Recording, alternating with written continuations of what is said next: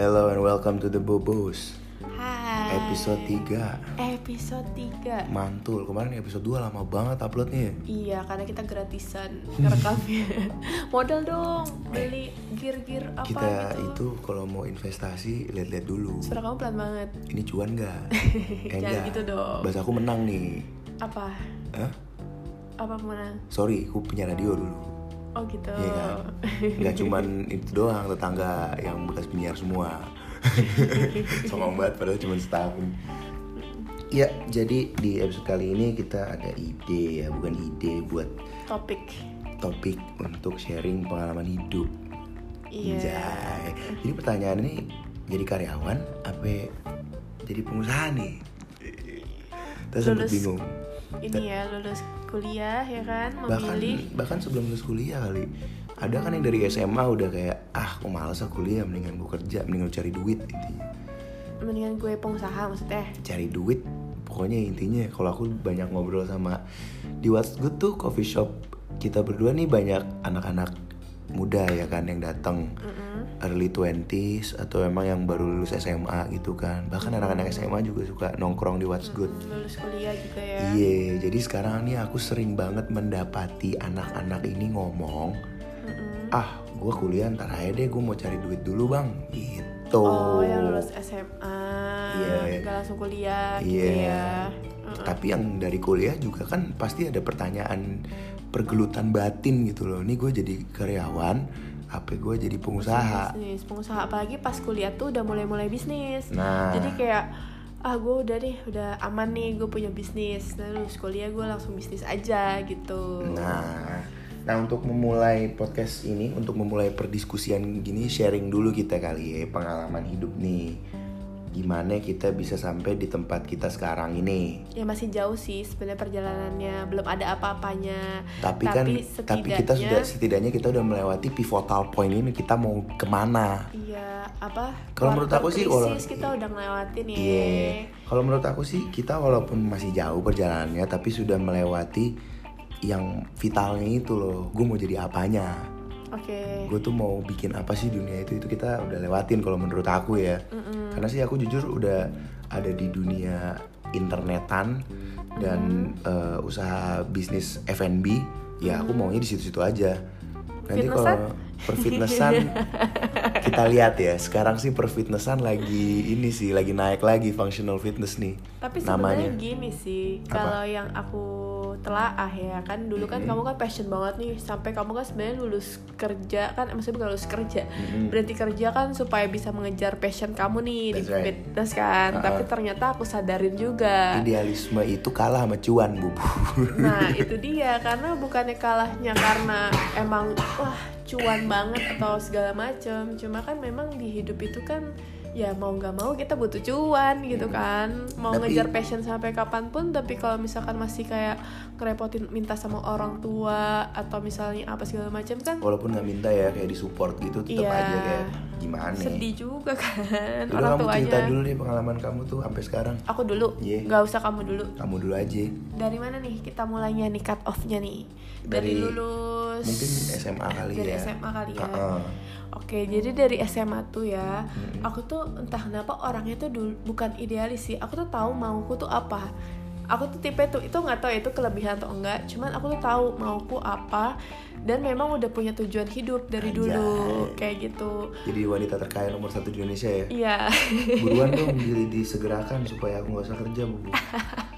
Sekarang juga kamu nggak berasa kerja juga kan Asik kerja kan? enak kan. Nah, jadi dari dulu gue tuh udah pengen banget jadi pengusaha itu tuh bener-bener cita-cita banget deh Hmm. dari kecil karena Yes. mikir kan aku perempuan ya Hmm. kan someday bakalan punya suami bakal punya anak dan kayaknya tuh kan kalau kerja kan kita harus bener-bener menginvestasikan banyak waktu di kantor nggak fleksibel kayak mikir dulu kan orang tua aku kan kerja juga dan sibuk kan Mm-mm. kayak aku mikir nanti gue kalau terima rapot anak gue pasti ribet nih izin-izin apa gitu kan di kantor segala macem.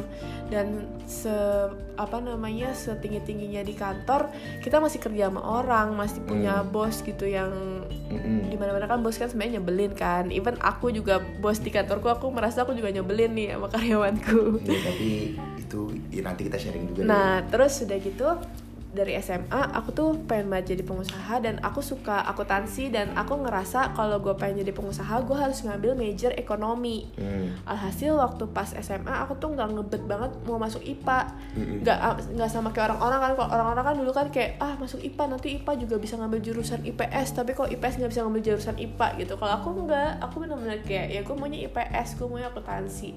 Alhasil ya udah tuh SMA aku akuntansiku bagus banget nilainya karena masih gampang banget kan waktu Hmm. dulu dan akhirnya aku keterima di UI Fakultas Hmm. Ekonomi Akuntansi kan Mm-mm. seneng banget tuh cita-cita banget tapi Hmm. waktu itu pilihan aku ya akuntansi eh, manajemen ya gitu dan pokoknya Hmm. bener-bener yang dan swastanya tuh aku waktu itu daftar Prasmul ngambil Hmm. bisnis Iya. kan aku udah mau tahu kan ya aku mau bisnis dan Prasmul tuh bagus swasta saat itu terus itu sampai kak eh, sahabat aku si Kara itu dulu kan di sekolah aku tuh kan kayak ada mading gitu dan di mading itu kita tuh kayak bisa bayar kayak berapa ribu gitu untuk nulis message gitu.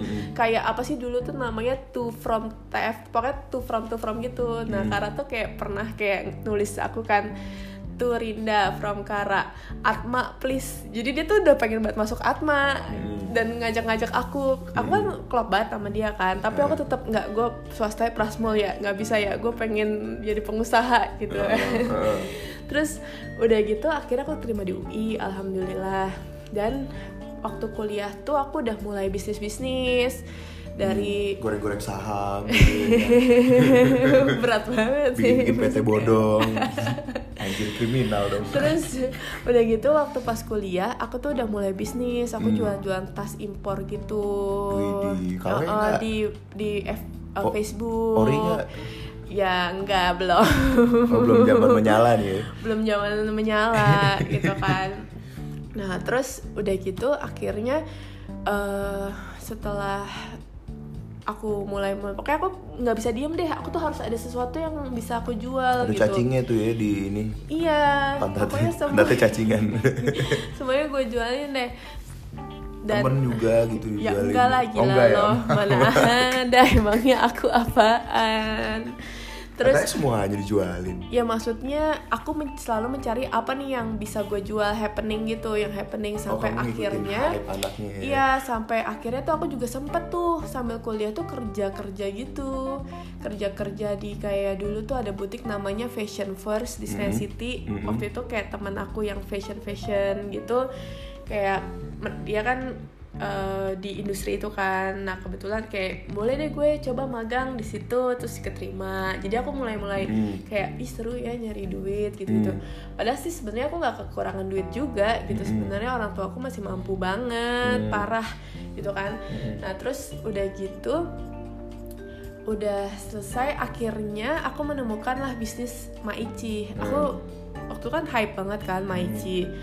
Itu aku nyobain Maichi ngantri, pokoknya susah banget dapetnya. Dan aku nyobain wah ini enak nih, ini bakalan hype banget nih. Dan itu belinya tuh di Bandung saat itu. Dan belum ada yang kayak distri di Jakarta. Ada sih satu dua. Itu kayak eh, waktu itu juga jadinya memang dia yang megang seluruh Jakarta karena dia tuh bener-bener yang pertama banget tapi kan aku kan akhirnya megang Jakarta Selatan kan memang Anjay, jaksel Iya. Jaksel Maichi banget ya. Terus udah gitu udah aku langsung kan apply ke Maichi mau jadi distributor di Jakarta. Mm-mm. Kira keterima, Mm-mm. keterima dan di awal tuh kayak aku minta modal kan sama papaku gitu kan. Mm. Terus papaku kayak apaan nih keripik pedes banget mana laku yang gitu-gitu. Udah nggak apa-apa modalin aja gitu. Hasil tuh dengan modal 5 juta aku beli cuman 500 keripik karena kan tuh harganya kan 10.000 ribu Mm-mm. Terus aku jual tuh harganya 15.000 ribu Jadi tuh untungnya gede banget kan Maichi Hmm. Bayangin Berarti kan 500 bungkus tuh aku dapat 2 juta 500 bersih kan Mm-mm. Nah aku dengan modal 5 juta Aku beli 500 Gak nyampe seminggu abis Hmm. Bener-bener itu pun belum jual keripik ya Baru gurilemnya Gurilemnya kayak kerupuk kayak gitu Hmm. Wah ini ngaco banget kan Hmm. Alhasil udah belum seminggu abis Cuman bener-bener dua hari Akhirnya aku restock lagi kan Hmm. Langsung tuh semuanya kan berarti kan dapat 7 juta 500 7 juta 500 langsung aku restock lagi Hmm. Terus dapat lagi kan berarti 11 juta berapa restock lagi semua Pokoknya semua bener-bener aku restock Sampai pengambilan aku sebulan itu adalah 20 ribu Mm-mm. 20 ribu tuh berarti kali 10 ribu berapa? 2 juta Mm-mm. kali eh do- apa namanya berarti kan untungnya aku eh, 10 100 juta, juta, 100 kan juta, iya. nah iya sampai segitu Gile, danger banget ya. danger banget umur Duitnya masih juga pedes tuh. 21 kan Heeh. ya kan nah tapi karena memang yang namanya anak muda dan itu ada Money bisnis management yang tidak baik. tren-trenan Heeh. ya kan hasil yang memang ada maturity-nya Belum ngerti exit tuh kamu ya. apa Belum ngerti aku kaburnya. saat ya. itu udah pengen exit tapi exit aku gini saat itu kan aku memang sambil kuliah Hmm. jadi aku tuh kayak lumayan keblinger gitu loh kayak Hmm. wah gue nih eh, belum lulus kuliah gue udah megang duit banyak banget Mm-mm. ya kan terus gue gimana nih gitu kan gue pengen juga kerja di bidang gue gitu Hmm. alhasil saat itu masih jualan maici aku kan di kuliahku tuh kan kalau mau lulus kan mesti ada magang juga kan Hmm. magang sama skripsi gitu Hmm. alhasil aku magang saat Hmm. itu dengan yang sambil jualan juga dan memang tuh waktu pas pertama kali magang jadi auditor ya aku tuh kayak sempat nangis gitu di kantor klien bubu Kamu karena kayak aku ngerasa oh my god gue harus ngapain ya? Kayak gitu itu pertama kali pengalaman aku kerja di bidang aku ya kan. Nah tapi di situ aku banyak belajar. Kenapa kamu nangis di kantor klien kamu? karena aku bingung aku harus ngapain kayak gitu. Lah, kok kamu ngawur dikirim meeting ke tempat klien tapi kamu nggak tahu mau ngapain? Kan aku kan jadi gini kalau di KAP itu eh, auditor biasanya tuh kalau ke kantor klien Mm-mm. itu ada senior sama junior. Ah. Nah junior tuh bisa emang junior auditor, bisa anak magang. Aku kan maksudnya junior kan, Mm-mm. tapi itu kadang sama KAP nggak boleh ngaku kita anak magang, Hmm. biar kredibel gitu loh. Hmm. Dan KAP aku waktu lumayan juga. Kan, Kalau nangis sih apa pun kredibilitas kamu hilang, Bu. kan nangisnya di toilet Oh sayang. gitu, kamu ngumpet ya? Kamu masih punya kesopanan untuk ngumpet dulu Ya ya? iyalah, Pak, permisi kamar mandi sebelah mana ya, Pak? Oh, situ, Mbak. Oh iya, terima kasih. Ceklek. tapi nangisnya tuh juga bukan karena dimarahin klien atau kayak nggak bisa apa namanya nggak bisa ditanya apa nggak bisa gitu bukan jadi aku nangisnya karena aku stres banget saat itu kayak anjir senior gue pinter-pinter banget. Terus gue kayak mau nanya mereka tuh kayak diem aja gitu loh. Kayak lu cepet banget ngejelasinnya gue nggak paham. Kayak gitu loh. Kayak anjir gue harus ngapain? Aku sampai beli buku lagi sampai pelan-pelan Bambang. Anda nggak ngerti. aku sampai kayak ngebuka-buka buku aku kan yang lama. Terus kata senior aku gini audit tuh nggak ada di buku itu. Lu mau buka-buka juga beda. Dia ngomong Mm-mm. gitu. Ini tuh udah ilmu apa Ilmu ilmu, alam. jungle. Terus akhirnya ya akhirnya aku lama-lama mengerti itu kan di hari-hari pertama magang kan saat Uh, itu. Uh. tapi lama-lama aku mengerti dan malah justru aku bangganya sama diri aku. Akhirnya aku tuh malah ngerjain kerjaan tim aku yang tiba-tiba resign gitu. Hmm. jadi bukan tim aku tim sebelah bahkan jadi tim sebelah gitu dia lagi megang kasus apa gitu terus dia gitu eh kasus apa klien apa gitu kan terus aku pegang terus aku malah menemukan adjustment adjustment oh ini salah nih ini salah Wih. wih bangga banget saat itu Rinda Rinda jungle langsung kamu ya. Rinda jungle. Nah aku kan udah kan abis itu kayak pas aku saat itu aku di kantor klien kan. Mm. Nah kantornya itu kan di daerah Kuningan. Dan waktu itu mereka tuh kayak ngeliat aku tuh meyakinkan banget karena memang aku walaupun anak magang dan dananku oke lah. Maksudnya aku tuh ke kantor tuh selalu rapi, pakai blazer, pakai heels yang gitu-gitu, heels pendek gitu. Hmm. Nah Dan dan senior partner lah ya. Iya banget karena emang prinsip aku lu mau jadi lu berdandanlah sesuai cita-cita lo kayak Oh, gitu. gitu. Aku walaupun aku anak magang, aku mesti all out. Hmm. Kebetulan waktu itu punya duit juga kan, jadi kayak sepatu sampai dari atas sampai bawah ya lumayan lah Kalau gitu minimal besok aku Mark and Spencer. rumah kalau besok kalau gitu besok aku keluar rumah dan dandanannya kutang sama boxer bu Kamu mau jadi apa? cita-cita aku tidur aja bu sebenarnya seharian ya bisa sih mana ada yang mau ngajakin kamu bisnis kamu pakai baju kayak gitu. Jadi kamu benar nggak dapat kerjaan, kamu tidur doang. om ya Railo nangis dah tuh bener gimana kan? nih bawa aja ke sini sambil sambil main Railo aja apa podcastnya Oke, jadi kita itu podcast nggak pernah lepas karena kita syuting di studio itu bener-bener sebelah kamar kita di mana baby kita tidur. Nah, dan sekarang babynya nangis. Halo Railo. Iya sayang. Ayo ayo ayo, ayo sama mami. Ya, mami, mami. Ayo sama ah, mami. Iya, cup cup cup sayang. Iya, uh, kok dari peluk udah diem. Lanjut. Jadi sampai mana sih? Tadi sampai kamu eh, dandanan. Oh iya. Kasus kasus orang lain kamu kerjain, jagoan. Terus ya? Terus waktu pas aku udah pas waktu di kantor klien Mm-mm. sampai kliennya itu nawarin aku posisi. Posisi. Jadi lo mau nggak? Mau jadi striker nggak? lo mau in house nggak di kantor? Mau gaji berapa bu? Bener sampai kayak sorry Hmm. sampai ditawarin mau gaji berapa terus aku dengan sombongnya pak saya sebenarnya sekarang lagi sambil bisnis penghasilan saya di bisnis ke segini terus dia Nah. langsung kaget kayak wah saya nggak bisa gaji kamu kalau gitu itu perusahaan chemical waktu itu Oh, Oke. Nah, terus udah kan saat itu aku udah tuh selesai magang di situ di KAP itu sampai partner aku bos aku tuh pas aku cabut itu aku di ini maksudnya? Dibeliin Hagendas semuanya. Jadi Ya, buat ya, baru beli Hagendas lu belum dibukain botol. ya kali.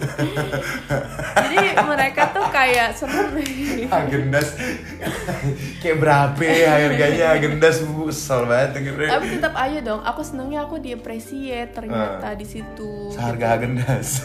semuanya ditraktir Hagendas jadi dia beli kayak satu Oh, dus gitu. buat farewell Rinda tuh ya. Heeh. dan partnerku tuh di situ ke bener-bener kayak sebenarnya ini banget ketahuan bukan ketahuan kayak terkenal galak banget jadi Hmm. kalau misalnya dia datang kita tuh langsung kayak wah langsung kerja yang kayak gitu Eh, biasanya enggak ya.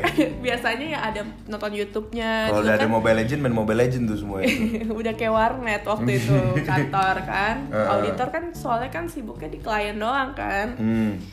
Udah gitu udah aku selesai magang aku lanjutkan kan bisnis aku Mm-mm.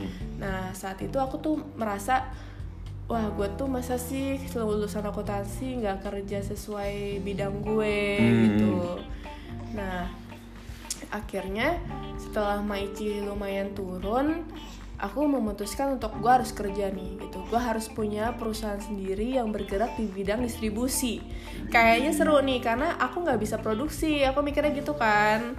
Gue mau pro- jualan apa gitu produksi. Nah akhirnya saat itu aku mencarilah lamaran pekerjaan. Hmm. pekerjaan eh, di ini di Hmm. apa namanya di perusahaan distribusi keterimalah di sebuah perusahaan TBK lah Hmm. dis- distribusi obat gitu di situ aku bagiannya tuh di staff finance analis maksudnya kayak ya aku ngurusin finance, AR dan lain-lain. Ah. Dan saat itu beruntungnya panjang juga ya.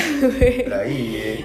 Lalu kan kalau ngoceh gitu buat sejam-sejam di podcast ini. Nah, aku beruntungnya saat Ah. itu tuh aku dapat posisi yang bener-bener krusial banget yang aku meetingnya tuh sama presdir. Oh sayap kanan tuh ya. Iya, walaupun posisiku tuh masih ece-ece sebenarnya, Ah. tapi karena di situ ternyata finansial lumayan berantakan, Heeh. alhasil aku jadi meeting tuh sama presdir karena kan Hmm. aku di ka- kantor pusat dan aku membawahi 30 cabang dan 30 CFO kan. Mm-mm. Jadi apa kayak di kantor cabang punya kayak manajer keuangan, nah itu Ah. semua di bawah aku tuh. Hmm. Kayak gitu. Nah, aku nge-report nge-report terus dan aku karena berkaitan dengan waktu itu krusialnya di situ bagian eh, cash flow-nya bagian AR-nya juga numpuk banget Mm-mm. alhasil ya di situ aku eh, selalu meeting sama presidennya dan sama Heeh. bomnya gitu bom tuh kayak regional manajernya Oh. jadi aku tuh kayak ngejer-ngejerin bomnya gitu untuk ini gimana nih cash flow kita kurang ini harusnya nih begini harusnya ini harus dibayar gini-gini apa segala macem gitu juga gitu Oh banyak sebel sama kamu tuh aku rasa bu. tapi jangan salah aku banyak belajar di kantor itu dan aku sangat bersyukur aku di situ aku nggak begitu lama ya kayak Eh. sekitar satu setengah tahun dan lingkungannya tuh bener-bener di situ aku bersyukur banget deh saat itu aku di kantor itu gajiku tuh nggak besar Heeh. tapi pengalaman yang aku dapet tuh bener-bener ngebantu aku banget saat ini aku punya per- perusahaan sendiri gitu Heeh. jadi itu hal yang benar-benar nggak pernah aku sesalin deh aku kerja di kantor itu walaupun Namanya apa kantornya? namanya PTMP ITBK Millennium Pharmacon International Di- ini ya pesawatnya Han Solo di Star Wars deh. apa Millennium Pak, Millennium itu. iya ya. Millennium Falcon. itu pesan lawas banget udah dari tahun 1940-an kayaknya Gile belum merdeka gitu ya. iya Udah jalan dia. awal merdeka apa belum merdeka gitu Terus ya udah kira dari situ aku resign karena Hmm. aku pengen punya us- bikin usaha sendiri sama jadi berapa tahun yang tuh kerja sekarang tuh? satu setengah ya Ah. setengah tahun Ah. alhasil abis itu aku resign aku bikin perusahaan sendiri Uh, jatuh ditendang Nendang. kemarin lo. aku bikin perusahaan sendiri PT Masterista Anugerah Solusindo ini Hmm. yang bergerak di bidang B2B Hmm. dan di sini pun aku aku kan berpartner juga dan Hmm. aku belajar Hmm. wah bisnis retail tuh capek banget aku Hmm. pernah gagal di bisnis itu karena bisnis retail tuh harus keep up terus kan Hmm. nah alhasil karena partnerku ini dia bisa berproduksi ya Hmm. kan bikin dia kan lulusan food science teknologi Hmm. kan dia bisa berproduksi yang bubuk minuman ini akhirnya kita B2B Hmm. ambil B2B dan bisnis B2B tuh seru banget kita juga sebenarnya produksi dan distribusi kan Hmm. B- B2B tuh seru- serunya adalah kayak kliennya tuh bener-bener di awal doang capeknya tapi terus menerus akan repeat order terus kan jadi Hmm. perusahaanku tuh grow-nya tuh cepet banget Hmm. kayak gitu panjang ya Itu udah semuanya. Udah Oke, itu dia part 1 dari podcast kita. cerita tentang itu cerita hidupnya Rinda. Barusan kita lanjut lagi di part 2 besok. serius Panjang banget cerita kamu nggak bisa di ada rangkumannya gitu. Oh, gitu. Gila. Ya udah kalau gitu gue singkat aja. Kalau gue sih dari SMA gue nggak tahu mau ngapain. Eh, jadi gue masih ikut aja sama eh, orang tua nyuruh gue kuliah. Terus gue juga mikirnya mau ngambil jurusannya manajemen. Karena tadinya gue mau ngambil DKV tapi nggak keterima di ITB dan kalau di kampus lain gue nggak mau. Ya udah akhirnya gue ngambil manajemen di binus inter. Itu pun gue masih nggak tahu mau ngapain tuh semester 1 sampai semester 4 gue tipikal-tipikal orang yang lu temuin yang ngomonginnya pengen bisnis mulu tapi nggak nggak ngerti nggak ada nggak ada nggak ada basisnya. Jadi akhirnya semester semester akhir gue ditawarin kerja di perminyakan gue terima karena gajinya oke banget. Dan gue juga masih belum tahu mau ngapain kan. Gue mikir gue nih mau mau bisnis. Tapi gue nggak kan kalau misalnya bisnis kan pasti nyari orang yang punya duitnya kan? Iya dong. Nah aku mikir waktu itu yaudah deh gue kerja di sini dulu gue ngumpulin duit ntar gue eh, sukanya bidang apa gue cari yang ngerti gue modalin. Gitu gue mikirnya. Dia tuh kerja tiga tahun di di apa perminyakan sebagai orang lapangan lah. Habis itu satu tahun satu tahun di kantor menjadi ya posisinya manajerial juga lah posisi manajerial gitu. Udah dari situ gue ngerasa ini gue gila nih di sini. Karena namanya perusahaan minyak itu bener-bener 24 jam. Karena kan kita ngikutin Rick maunya lagi ngapain. Jadi gue itu kerjaannya pagi meeting di tempat klien dimarahin klien ya kan? Jam 6 tuh udah udah di tempat klien habis itu pulang ke kantor balik ke kantor biasa marahin Ngo enggak, sebelum marahin orang siap-siap dulu, ngopi-ngopi dulu di Starbucks ya kan. Ngopi-ngopi, pulang baru marah-marahin orang. jadi kerjaan tuh dimarahin sama marah-marahin orang. Sama ngurus-ngurusin orang, jadi capek. dan ngurusin orangnya tuh bener-bener full walaupun aku kerja kantoran dan eh, aku tuh kerja jam 6 sampai jam 4 Kamu berapa tahun di situ? apa Di, di kantor setahun di Frank 4 tahun Di Rick? Di Rick 3 tahun Lama ya? Lama Lumayan. kuliah ya? lumayan Kamu juga sampai dikirim ke Amerika kan? Sempet. Buat training kan? sempet ya si bos aku lumayan sayang lah sama aku Hmm. karena ya istilahnya yang sekolahnya tinggi di situ aku lah yang kru yang yang kru lapangan yang sekolahnya tinggi aku di situ jadi udah lumayan kasih ke Amrik belajar segala macem terus eh, balik lagi ke tadi gue bilang gue di situ bisa gila karena bener-bener kerjanya jam 6 sampai jam 4 dan itu negatif lah energinya marah-marah mulu kan marah-marah dari marah-marahin bahkan weekend pun itu gue punya HP dulu dua aku punya HP dulu dua bu Hmm. yang satu HP aku pribadi yang satu HP kerjanya nelponin aku mulu marah-marah bu atau nggak minta tolong jadi kadang-kadang tuh lagi pacaran gitu ya hari Sabtu atau lagi ngapain lagi Iya, pacaran. Bukan lagi nama aku tuh. Yeh, ken- si kenal gue sama lu dulu. Lu juga lagi party kali zaman itu. Enggak lah, kan kerja. Iya. Terus? Anyways, bisa ada teleponin tuh Sabtu jam 2 pagi, jam 1 pagi ada telepon jam subuh subuh. Ya jadi akhirnya stres. So gue mikir waktu itu dan waktu itu gue ketemu olahraga namanya CrossFit. Waktu itu CrossFit belum happening kayak sekarang. Dan akhirnya gue mikir gue latihan latihan wah nih enak banget men. Dan gue juga ngulik fitness udah lumayan lama. 10 tahunan lah ngulik fitness di titik itu. Jadi gue mikir kayak emang passion gue sebenarnya fitness dari dulu. Dan ini gue udah menemukan model training yang oke banget nih bakal booming nih eh, latihan-latihan kayak gini. Ya udahlah gue coba belajar dari si orang ini. T- tapi gue mikirnya gue nggak bisa kejar dua-duanya nih kalau gue mau passion di sini. Dan gue udah nggak kuat juga sebenarnya. Ya udahlah gue all in aja nih di di CrossFit. Akhirnya bener-bener all in di CrossFit s- hampir setahun lah hampir setahun. Abis itu ngambil license ngambil sambil belajar di bawah coach gue dulu abis itu ngambil license di Singapura. Sambil jadi sambil belajar ngajar gitu gue lagi lagi pelajarin bisnisnya nanti rencananya pengen buka sendiri. Udah tuh tadinya. Sebenarnya cuan loh bubu dulu jadi pers- jadi trainer gitu tuh cuan dulu. Iya, dulu. Dulu. Maksudnya dan soalnya dulu belum banyak saingannya kayak sekarang. Dan kita tuh eksklusif gitu dulu matok harganya suka-suka senak jidat di Kemang kan banyak bule jadi kita juga eh, waktu itu pakai konsultan eh, fitness apa konsultan gym owner dari Amrik tapi jadi dia ngasih harganya juga harga Amrik. Mm-mm. ya uts. Jadi boleh-boleh masuk tuh latihan di situ. Aku sempet paling tinggi tuh dulu kamu berapa sih? Aku dulu. 15 juta. 15 juta dulu jadi coach gitu jadi jadi pelatih eh, fitness gitu. Tapi kamu waktu di Rick berapa? Bisa 20 juta lebih kan? tapi itu tapi itu kan jam kerjanya ngawur. Kalau jadi PT kan paling sehari 4 jam 5 jam Iya. di gym. Dan itu juga aku bisa ngatur jadwal.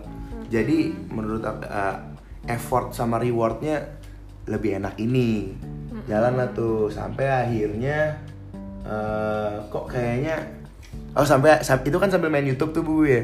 Iya, sampai akhirnya YouTube udah mulai pecah nih seru Mhm. terus kita bikin What's Good Iya, What's It Coffee What's lebih Good pecah Coffee lagi. lebih pecah lagi What's Good Coffee dan ah, dan kayaknya kalau disambilin gitu dan kebetulan itu tuh sebenarnya aku cedera juga sih yang bikin Iya. ininya cedera lumayan parah jadi akhirnya kayak ini fitness kayaknya ditinggalin dulu deh ngajar-ngajar kayak gini dan waktu itu juga saingan udah mulai banyak tuh gym-gym functional training Dan sempat mau buka sendiri juga kan, tapi Yes. setelah melihat hitungan alatnya, modalnya Iya. dan lain-lain, Gak make sense. ini kayaknya Hmm. emang bisnis hobi passion deh, Bisnis hobi deh, bukan bisnis yang bisa nggak sih nggak tahu nggak bisa dibilang bisnis hobi juga sih tapi menghasilkan. Tapi even kayak net CrossFit, Eh-eh. itu kan dia bilang kan kalau misalnya dia itu lima tahun gak pernah bagi-bagi dividen kan, minus udah satu juta US dollar dia keluarkan. iya investasi gila sih Padahal kayaknya kliennya banyak, Mm-mm. tepatnya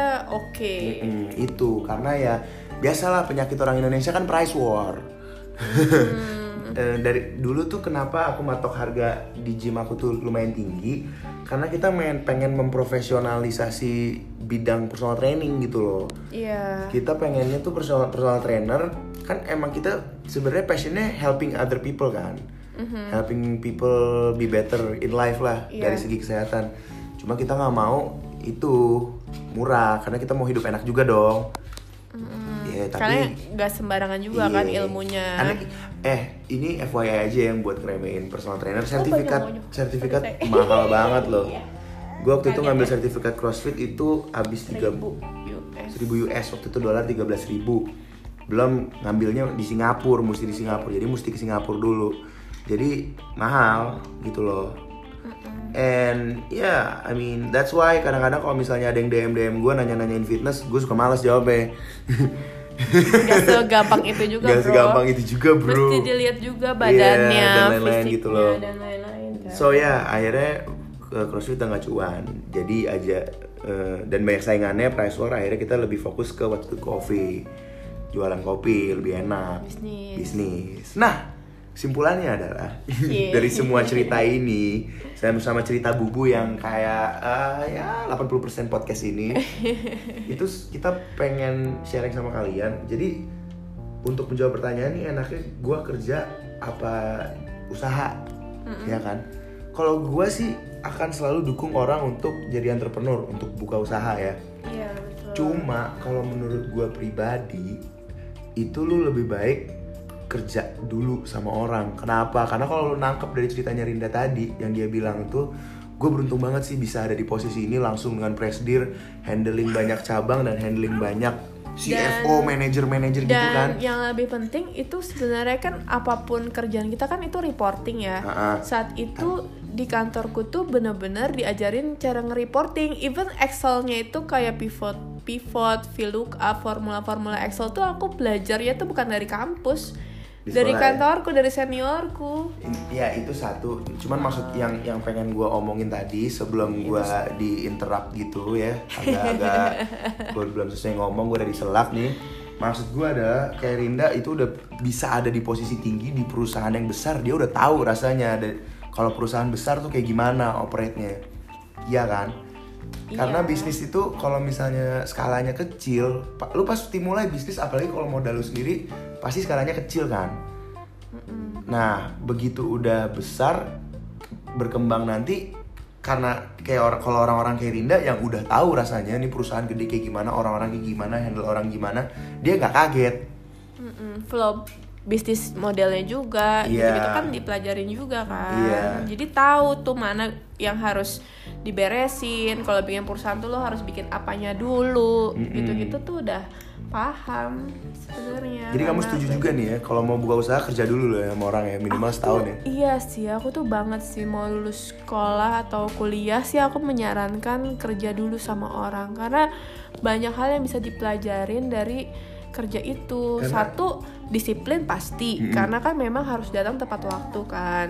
Kedua, lo akan belajar untuk berinteraksi dengan teman-teman kerjaan ya kan? Gimana menghadapi banyak orang yang berbeda-beda gimana Hmm. mengambil hati orang-orang lain supaya lo lah. dimudahkan pekerjaan lo Banyak gitu. lah, banyak lah yang bisa gimana dipelajarin cara meminta gimana cara memprioritaskan? Apakah lo harus balas email dulu? Apa lo harus jawab telepon bos dulu? Apa lo harus kerja report yang ini dulu? Jadi di situ juga belajar skala priority juga gitu Hmm. Ih, kayak lo kentut Lo betulnya lumayan juga ya.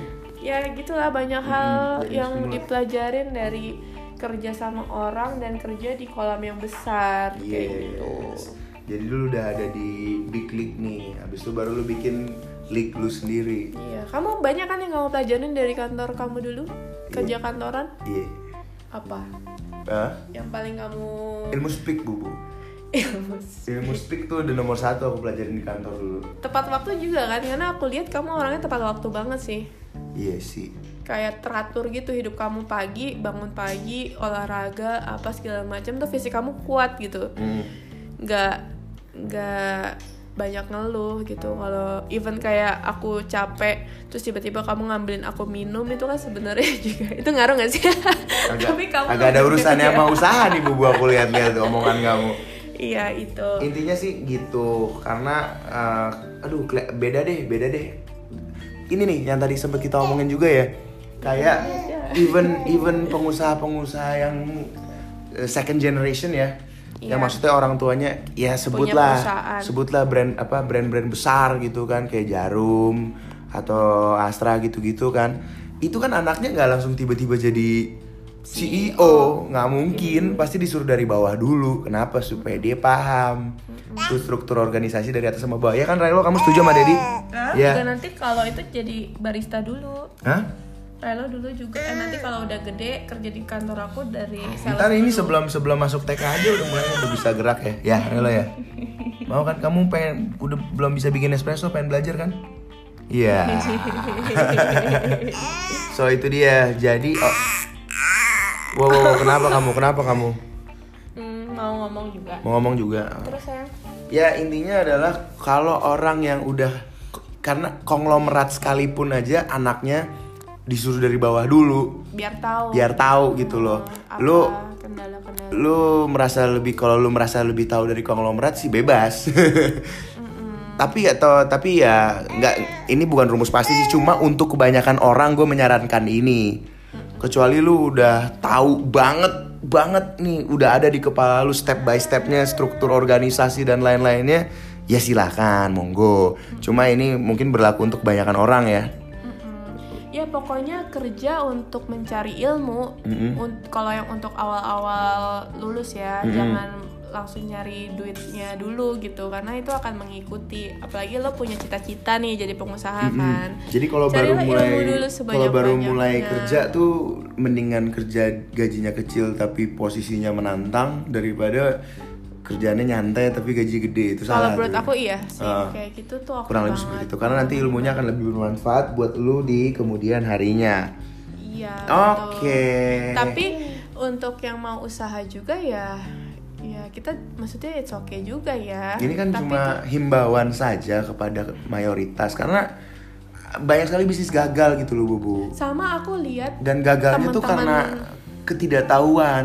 sama sebenarnya gini sih aku ngelihat ada beberapa kenalan aku ya yang dia nggak pernah kerja kantoran tuh emang attitude-nya beda sih Mm-mm. kayak janjian tuh telat banget gitu terus kayak nggak punya skala prioritas kayak kelihatan gitu kayak ini orang nggak pernah kerja sama orang jadi semena-mena hidupnya kalau aku sih Kamu ada juga yang kayak gitu semena-mena sih Bubu kadang-kadang Bubu. yang mana Janjian sama orang jam 6 baru siap-siap jam 6 Bubu.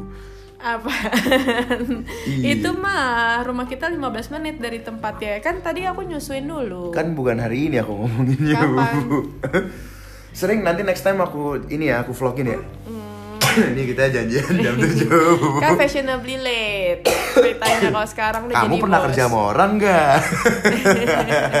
ya itulah intinya gue udah banyak kenapa gue ngomong sama begini karena gue udah banyak ngelihat bisnis yang gagal karena hal-hal yang sebenarnya ini nih kalau lu kerja ngantor nih lu pasti tahu lu harusnya nggak kayak gini gitu loh itu sih sebenarnya so uh, dan sebaiknya kalian ya cobain aja dulu kerja sama orang setahun gak ada salahnya Iya, lah setahun apalagi lah. setahun aja apalagi kalian baru lulus kuliah ya kan 21 ya lah 21 ke 22 mah masih muda banget Iya, apalagi sekarang gini banyak yang kayak gue pengen ngejar passion, gue punya pengen punya bisnis tapi nggak tahu bisnisnya apa. Satu, uh-uh. kedua baru mulai-mulai bisnis nggak punya modal, Uh-uh. ya kan? Heeh.